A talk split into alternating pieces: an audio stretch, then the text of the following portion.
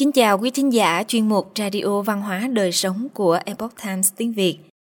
Hôm nay, chúng tôi hân hạnh gửi đến quý vị bài viết của tác giả Anne Johnson có nhan đề Một công thức đơn giản để kiểm soát chi tiêu của quý vị. Bài viết được dịch giả Nhật Thăng chuyển ngữ từ bản gốc của The Epoch Times. Mời quý vị cùng lắng nghe.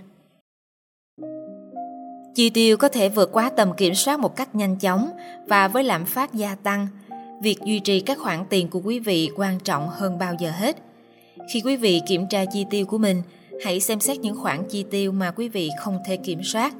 Quan trọng hơn, hãy xem kỹ những khoản chi tiêu nào quý vị có thể kiểm soát được.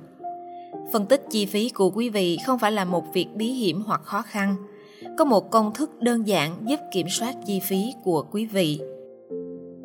Các khoản khấu trừ theo lương không thể tránh khỏi một khoản mà quý vị không thể kiểm soát là các khoản khấu trừ tiền lương của quý vị. Các khoản khấu trừ theo lương rất tiêu chuẩn đến mức thậm chí quý vị có thể không biết số tiền được khấu trừ. Nhưng hãy tưởng tượng rằng chủ của bạn đưa cho bạn một sấp tiền, lương tổng của bạn bằng tiền mặt. Khi bạn đã có trong tay, chủ lao động của bạn bắt đầu lấy lại số tiền khó kiếm được của bạn cho các khoản khấu trừ bắt buộc. Kết quả là những gì còn lại trong tay của bạn dường như ít hơn đáng kể so với những gì bạn nhận được ban đầu. Đối với nhiều người, điều khó chịu khi bị trừ lương là họ không thể kiểm soát được khoản chi phí này. Tuy nhiên, mặc dù bạn không thể làm gì nhiều về thuế và các khoản khấu trừ an sinh xã hội, nhưng vẫn có một cách để kiểm soát một số chi phí khác của bạn. Xác định chi phí quý vị có thể kiểm soát hầu hết mọi người sẽ ngạc nhiên khi biết họ thật sự tiêu tiền của mình như thế nào. Một phần của công thức để kiểm soát chi phí của quý vị là xác định chúng. Thật dễ dàng để làm điều này.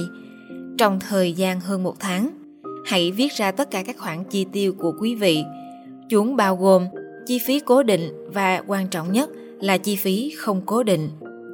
Một khoản chi tiêu cố định giống nhau mỗi tháng, trong khi chi phí không cố định thay đổi hàng tháng Hầu hết các chi phí cố định được xác định là chi phí về nhu cầu cần thiết nhất, chẳng hạn như thanh toán về nhà cửa, xe hơi, vân vân.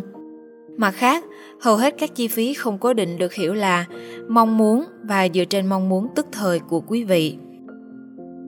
Sử dụng quy tắc 50, 30, 20 để kiểm soát chi phí. Quý vị đã ghi nhận chi phí của mình. Bây giờ đã đến lúc bắt tay vào làm việc và kiểm soát chúng. Quy tắc 50 30 20 có thể hữu ích. Đây là một mẫu giúp quý vị kiểm soát chi tiêu của mình và tiết kiệm tiền lương của quý vị. Quý vị sẽ bắt đầu bằng khoản chi phí của mình bằng 3 khoản. Mỗi khoản có một ý nghĩa khác nhau. Đây là lúc để thành thật với bản thân về những gì thuộc về mỗi khoản. 50% nhu cầu Quý vị thật sự cần gì để tồn tại? Những nhu cầu này thường là chi phí cố định bao gồm nhà cửa, cửa hàng tạp hóa cơ bản, giao thông vận tải, chăm sóc sức khỏe, bảo hiểm, vân vân. Khoản thanh toán vay thế chấp là một trong những ví dụ tốt nhất về một khoản chi phí hoặc nhu cầu cố định. Vào năm 2019, khoản thanh toán vay thế chấp trung bình ở Hoa Kỳ là 1.487 đô. Loại chi tiêu này lên tới 17.844 đô một năm. Nhưng ngay cả nhu cầu cũng có thể kiểm soát được 50% thu nhập ròng của quý vị là tất cả những gì quý vị cần để trang trải những chi phí này. Nếu quý vị nhận thấy nhu cầu của mình lớn hơn mức 50% này, thì đã đến lúc kiểm soát và cắt giảm.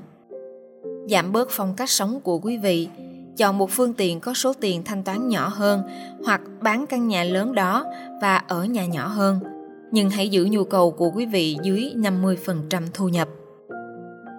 30% mong muốn Nhìn xem tiền lương của quý vị đang tiêu cho cái gì và tự hỏi bản thân thứ gì là không cần thiết. Ví dụ đi ra ngoài hai hoặc ba lần một tuần hoặc uống ly cà phê đó vào mỗi sáng là không cần thiết. Đây là những mong muốn, đây là những chi phí không cố định vì chúng có thể thay đổi. Một ví dụ về mong muốn là cà phê buổi sáng của quý vị.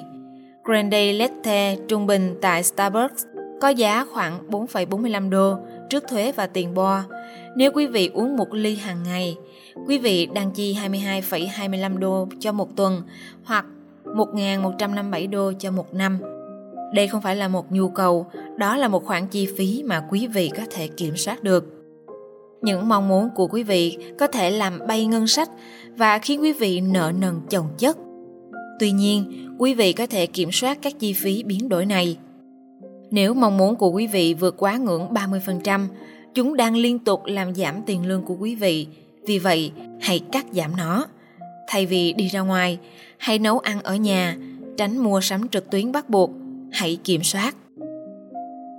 Và cuối cùng là 20% tiết kiệm và nợ.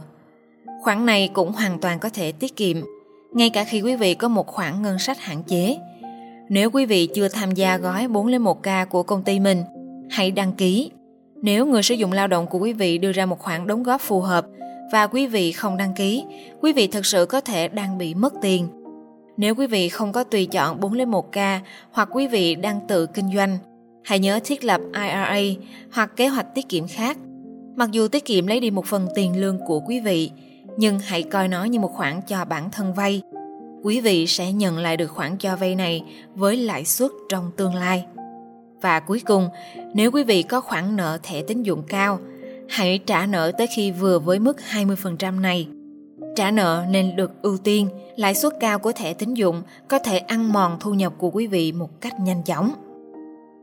Kiểm soát xem tiền lương của quý vị đã đi đâu. Phân tích các mục đích quý vị đang chi tiêu khoản tiền lương khó kiếm được của mình, mặc dù không thể giảm trừ thuế, nhưng quý vị có quyền kiểm soát những gì xảy ra với tiền lương ròng của mình. Quý vị không cần phải sống một lối sống hà khắc, nhưng hãy chắc chắn rằng quý vị sẽ suy nghĩ trước khi mua. Sử dụng công thức 50-30-20 để định hướng tài chính cá nhân của quý vị. Quý vị sẽ không mắc nợ và hy vọng có thể tiết kiệm để nghỉ hưu. Quý thính giả thân mến, chuyên mục Radio Văn hóa Đời Sống của Epoch Times tiếng Việt đến đây là hết. Để đọc các bài viết khác của chúng tôi, quý vị có thể truy cập vào trang web epochtimesviet.com. Cảm ơn quý vị đã lắng nghe, quan tâm và đăng ký kênh. Xin chào tạm biệt và hẹn gặp lại quý vị trong chương trình lần sau. Chúc mọi điều bình an và tốt lành đến quý vị cùng người thân.